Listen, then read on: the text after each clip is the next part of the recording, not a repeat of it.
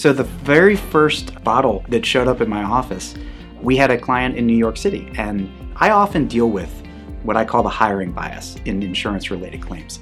And it has to do with this. Clients say to me, well, if I make the claim, the insurance company's going to raise my rates or they're going to cancel me. And my response to that is always, well, you've paid that premium for all of those years. Now you finally need the insurance company to compensate you. If your fear of making the claim is based on the insurance company possibly canceling your, your policy, then the insurance company wins.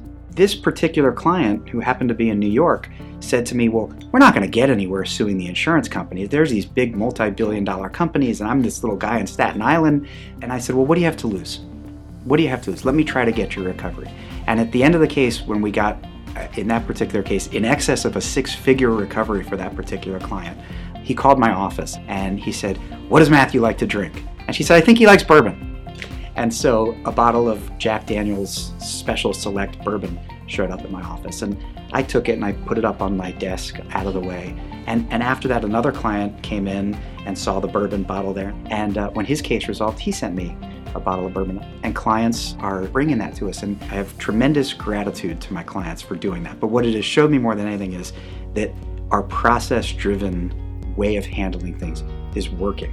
I don't think they're sending me a gift because I got them money. Any other lawyer could have got them money.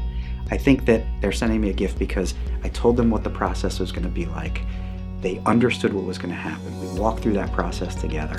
We got a good outcome in the case, and the entire thing was as enjoyable an experience as you can have after you've been victimized by some sort of storm event to your home.